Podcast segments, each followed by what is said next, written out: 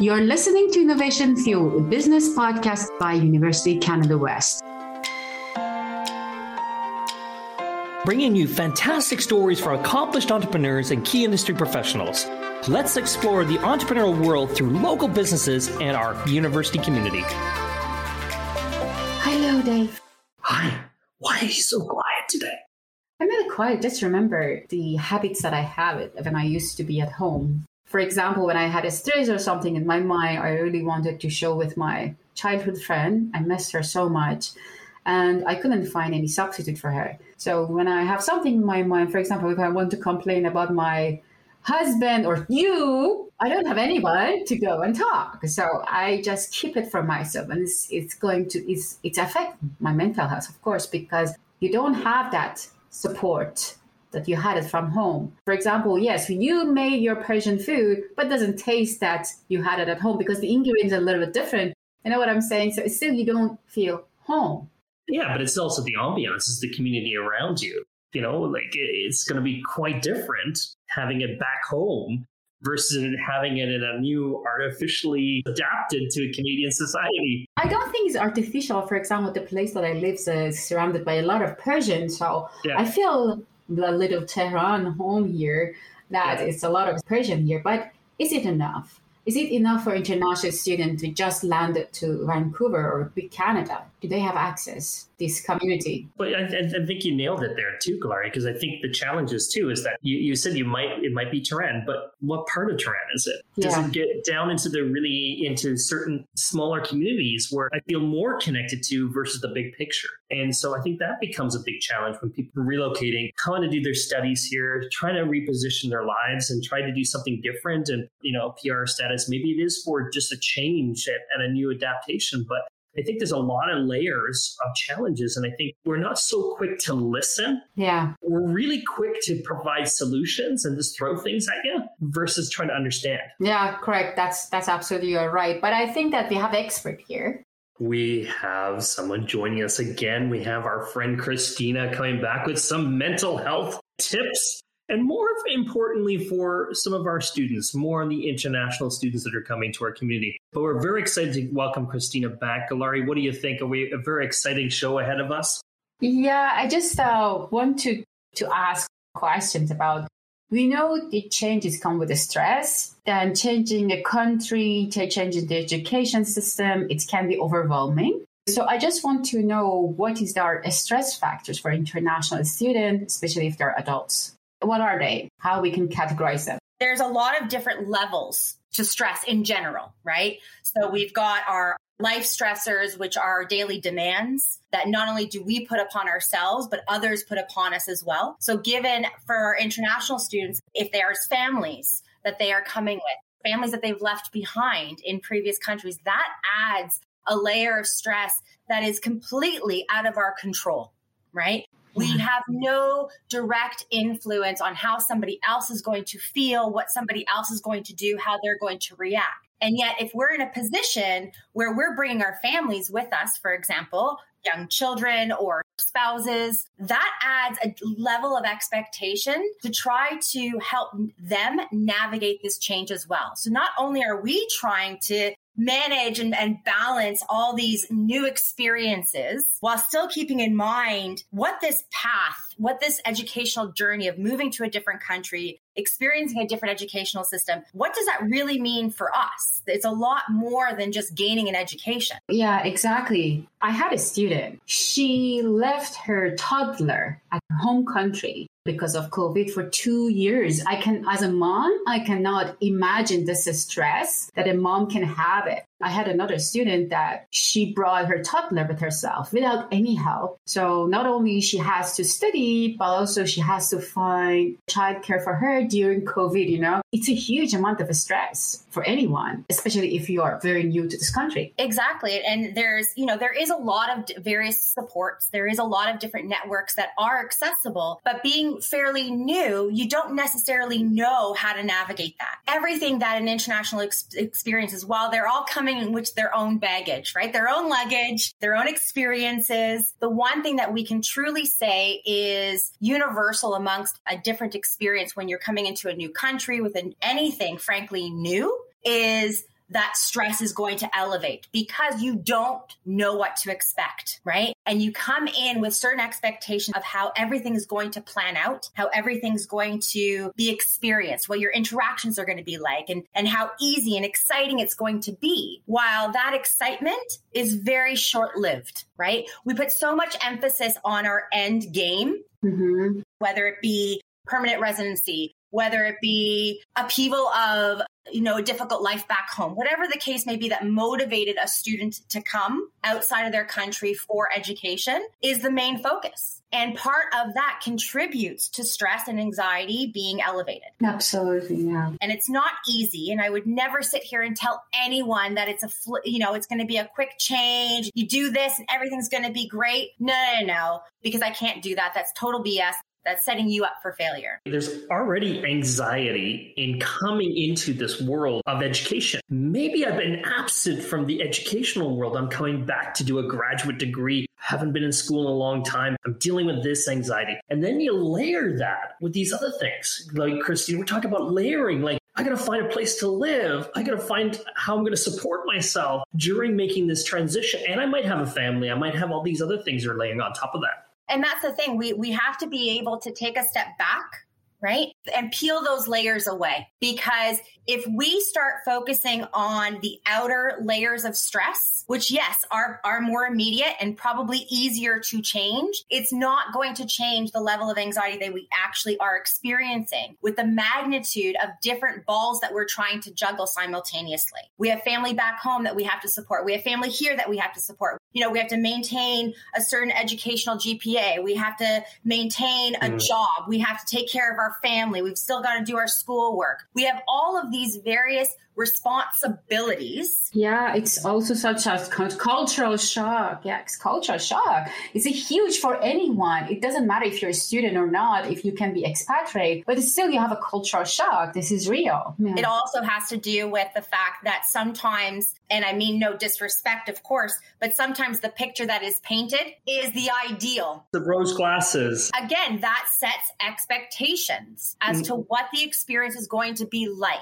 Yeah. That correct. is placed upon us we take that and that now becomes the reality in which we are striving for. Mm-hmm. So, part of the management of all these stressors, part of the stepping stones towards lessening these magnitudes of layers of anxiety is focus on what can be changed in the immediate at first within the sphere of your influence and then do a hierarchy, do like a ladder of change, right? Mm. We cannot control what is going back home. We can't. Can we be supportive? Yes, but let's allocate time for that support. Let's dedicate time for ourselves to be able to, to navigate the changes and the distress that we're going through and dedicate time for your schoolwork. Dedicate time for family. It is now about structuring a different routine that doesn't take away yeah. from everything that you feel you need to do, everything that you've prioritized in your life to do because of why you came, right? We can't take away from the motivation and the inspiration that has driven people to make decisions to come outside of their countries, outside of their comfort zones and experience something new. We can't take away from that because that's what's inspired them to make the changes that they did. While difficult and will continue to be difficult, it's what motivated them. We need to foster that motivation in a healthier way. If we think about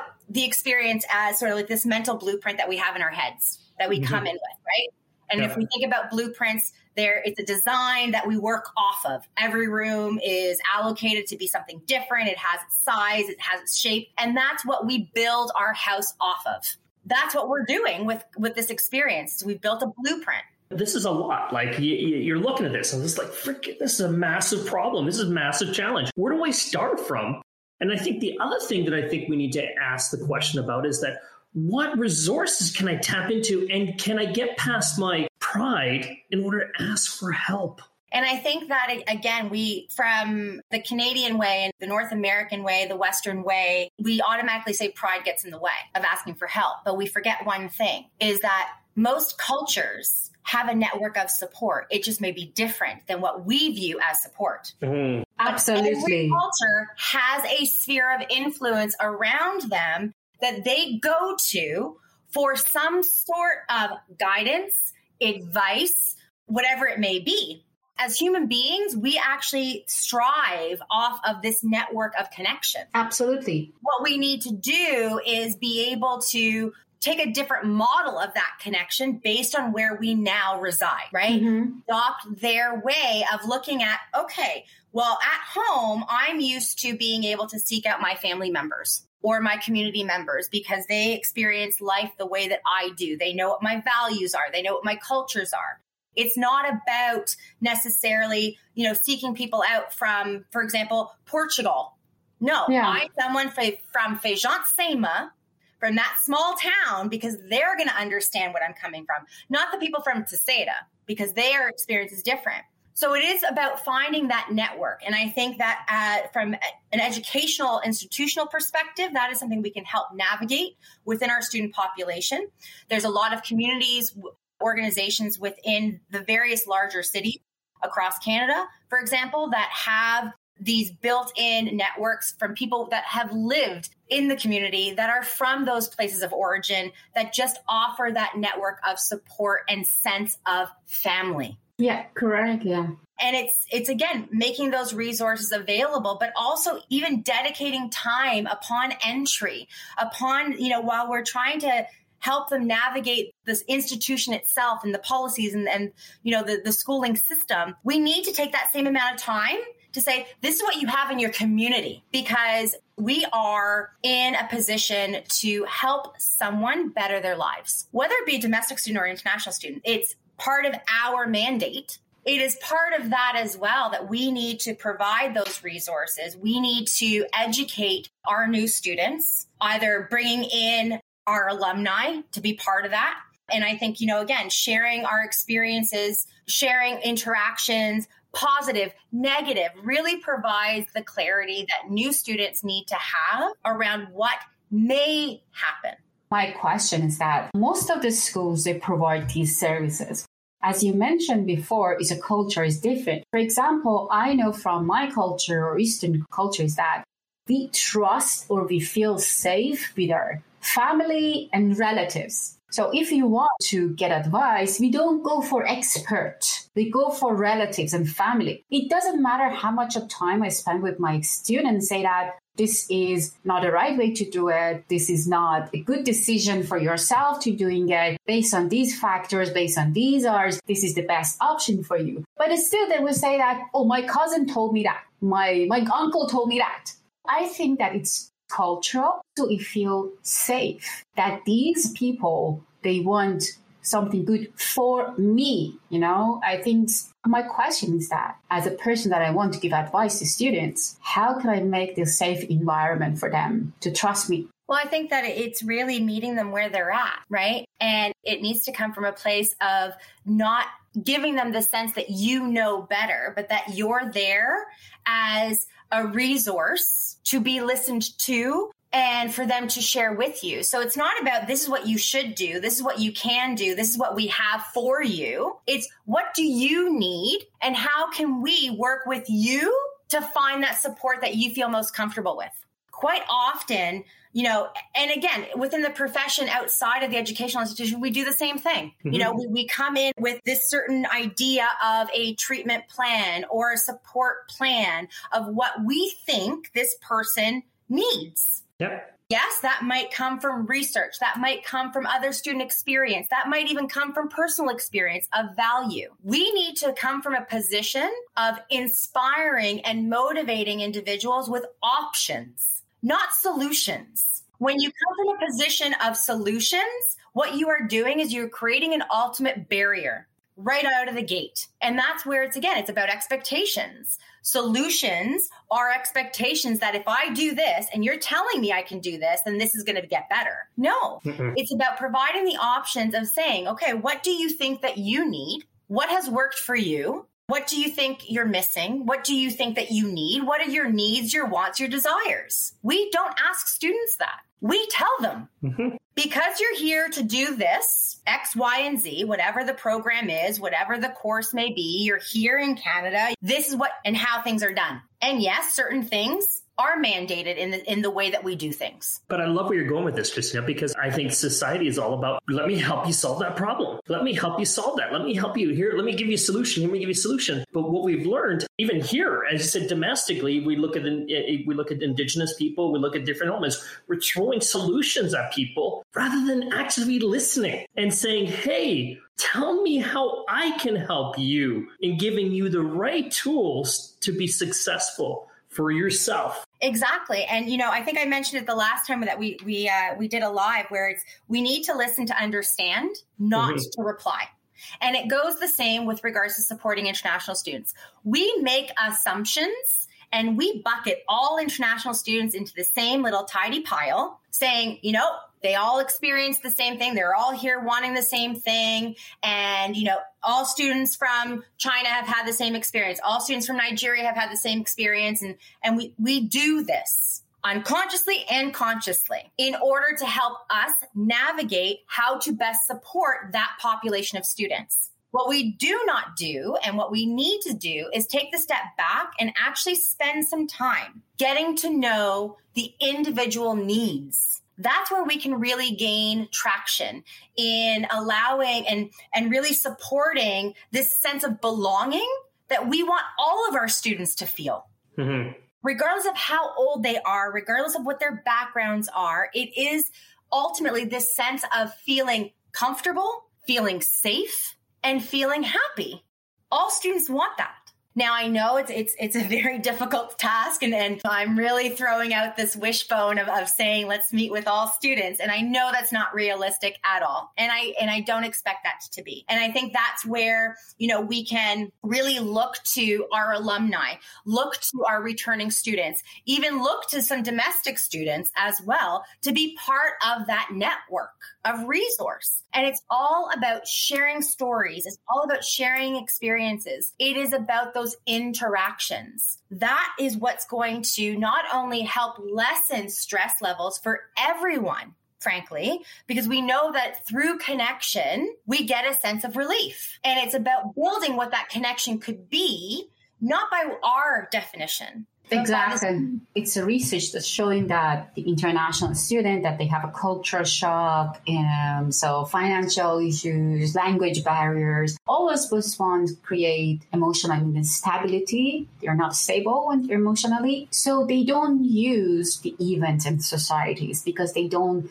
feel safe to be in the, for example, in the campus society. For example, if you have even cultural events, they don't show up. They just don't feel safe to be there. It means, yes, we are saying that this community are available, your community is available there, but they don't feel right to participate in those why would they events. But why would they? They don't have representation of anyone like them. As a culture, and again, I, it, it's something that we've we've achieved great strides in. So progress has been made, and I don't want to lessen the fact that progress has been made. But we as a society have spent so much time focusing on what does a student in distress look like, not what does a student struggling look like. Mm-hmm. We are a society that looks at the the magnitude of emotional distress or you know this this extent of the cries for help and the, the complete and utter shut down as our indication of needing to step up and support that individual. What we need to do is be more proactive.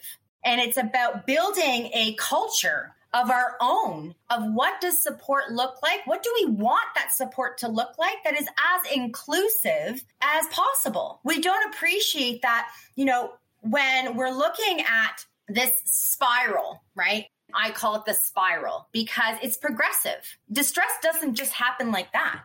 Mm-hmm. It's progressive. And there are certain indicators that we can be more mindful of if we were actually in a position to want to be mindful of it. We care about our students, we care about our families, we care about our friends.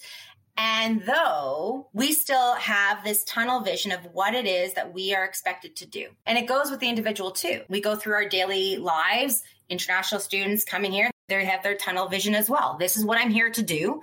This is the end game. This is where I'm going towards. but to try to pay attention to when things in our lives, things of how we're feeling are changing. That's where we we need to become a little bit more aware, a little bit more linked, not only to ourselves, but linked to others, linked to our students, linked to our families to say, okay, you know what? I think right now I'm not needing to seek help, but I'm needing to seek connection.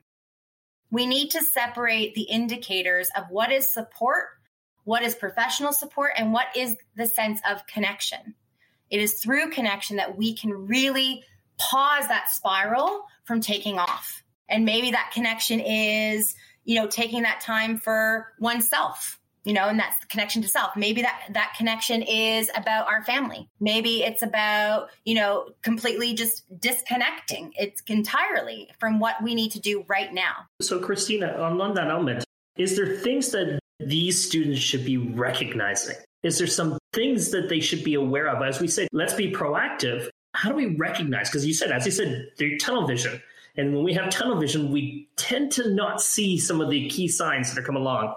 I'd probably say the first indicators that things are starting to slowly decline downwards to where we might be, you know, moving from a thriving type of, state to a struggling um, state is with regards to changes in our mood, agitation, is a big one. Um, irritation, um, when you aren't necessarily as patient or tolerant of others, and that includes your own family, right? Mm-hmm. I, I'm saying others inside and out.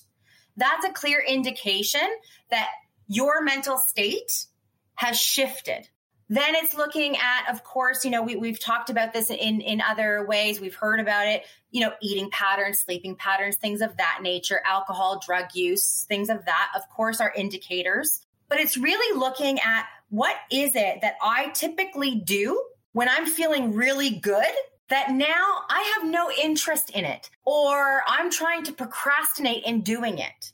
Procrastination, um, you know, sort of looking for distractions when you interrupt that mind flow, that is an indicator that you've lost complete interest in what you're doing. Yeah, absolutely. Whether yeah. it be work or school. So now your motivator has been impacted. Well, that's an indicator. That's an indicator that now I need to take a break. But if I fight through that and I'm not doing it at the capacity that I typically do, that's going to then make me judge myself that's then going to be internalized of like, well, I didn't really do that very well. So then what happens to the mood? The mood changes. So because again, bringing it back to the international student coming with, with various motivators and, in, and inspirations as to why they've made such a, a leap, such a, a life changing decision with family or not. Mm-hmm that's what they're basing all of their decisions against. Mm-hmm. So if they're starting to lose that motivation or they're starting to procrastinate or they're starting to get distracted or you know a, a deadline for an assignment's coming up and they kind of go okay yeah, I'll get, I'll to, get it to it. tomorrow. That's an indicator because now that motivator no longer has the power to inspire. It's time for a break we need to be okay and we need to continue to have that conversation of advocating and empowering individuals to just take a break. There are so many hours in a day. You're one person, one person in hours of a day. You will not be that same person every hour of that day. You're going to change. Your mood's going to change. You're going to get hungry. You're going to get cranky. You're going to get inspired and motivated. Some people are morning people. Some people are night people. It is what makes us who we are uniquely. And though we still have this, this certain expectation drive to just show up every single minute of every single day without realizing that we don't. Our responsibility our duty is to be the best version of us based on us and based on how much we can give, not how much that day can take. Mm-hmm. I love it. I need to get back to the gym. oh, yeah, exactly, exactly. And again, like we we need to appreciate that. You know, all those motivators are phases within yeah. a process that we've set up for ourselves. And if one phase is going to negatively impact another, you need to reevaluate what the expectation is of that particular phase. So education is one phase in a settlement process, for example, if that's the motivator. Well, how are you doing in that? Well, I'm doing okay. Would you like to do better? Yeah, I think so. Okay, what's impacting you to do better? We need to start asking those questions because it's asking those questions that are going to help us gain that awareness. And if it's, I'm missing home, okay, that's valid. Of course, you're missing home. That's expected. What can we do to help support you in that? And we need to be okay and accepting of what some of those suggestions may be. We need to be flexible within our expectations of our students and know that they're human. You know, like we forget.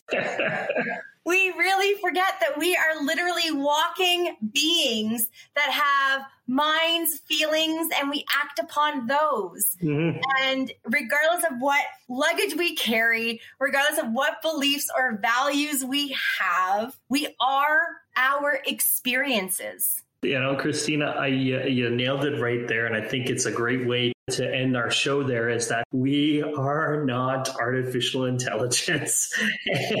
we are humans and we need to be humanized. We need to have human experiences and we need to be in tune with ourselves. Absolutely, yeah. And I think we all need to be reminded. Uh, I know I need to be reminded multiple times that we need to be in tune with ourselves to retune ourselves so we can head down the pathway to success. But on that note, Christina, I kind of ask do you have a challenge that you can throw to this wonderful audience? You know what I do, and and you know I shared earlier that I, I've been going back and forth with what this challenge would be, and I think that I want to challenge people to openly share what their experiences are, positive, negative, past, current. It is about through through sharing our stories and our experiences, we can inspire others to do the same and we can learn from others. We only know what we think we know. And frankly, we don't know a whole lot that we don't know. so by sharing our stories, we could possibly be planting a seed in someone else to look at things differently, to be able to gain a different perspective of, of their experience, or simply just sit there and go, You too? I didn't know that because it is through that that joined link of a shared experience while maybe different and unique to us the story outline is the same. That blueprint is the same. The dressings the furnishings in in the blueprint is different. But to share your stories share your experiences and really sort of pull the curtain back and build that confidence to to be able to to own who you are and what it is that you want from your experience. Thank you, Christina. It was great. And hopefully everyone can listen and enjoy the show because I, I really enjoyed it. Thank you very much. That was another Innovation Fuel. Thank you, Christina. Thank you, Dave. Thank Bye-bye. you. Bye bye. Thank you. Thank you for listening to Innovation Fuel. We are on all podcast streaming platforms Google, Spotify, and Apple Podcasts. Visit our website at www.ucanwest.ca slash innovation fuel. Also, follow us on Instagram at innovation underscore fuel.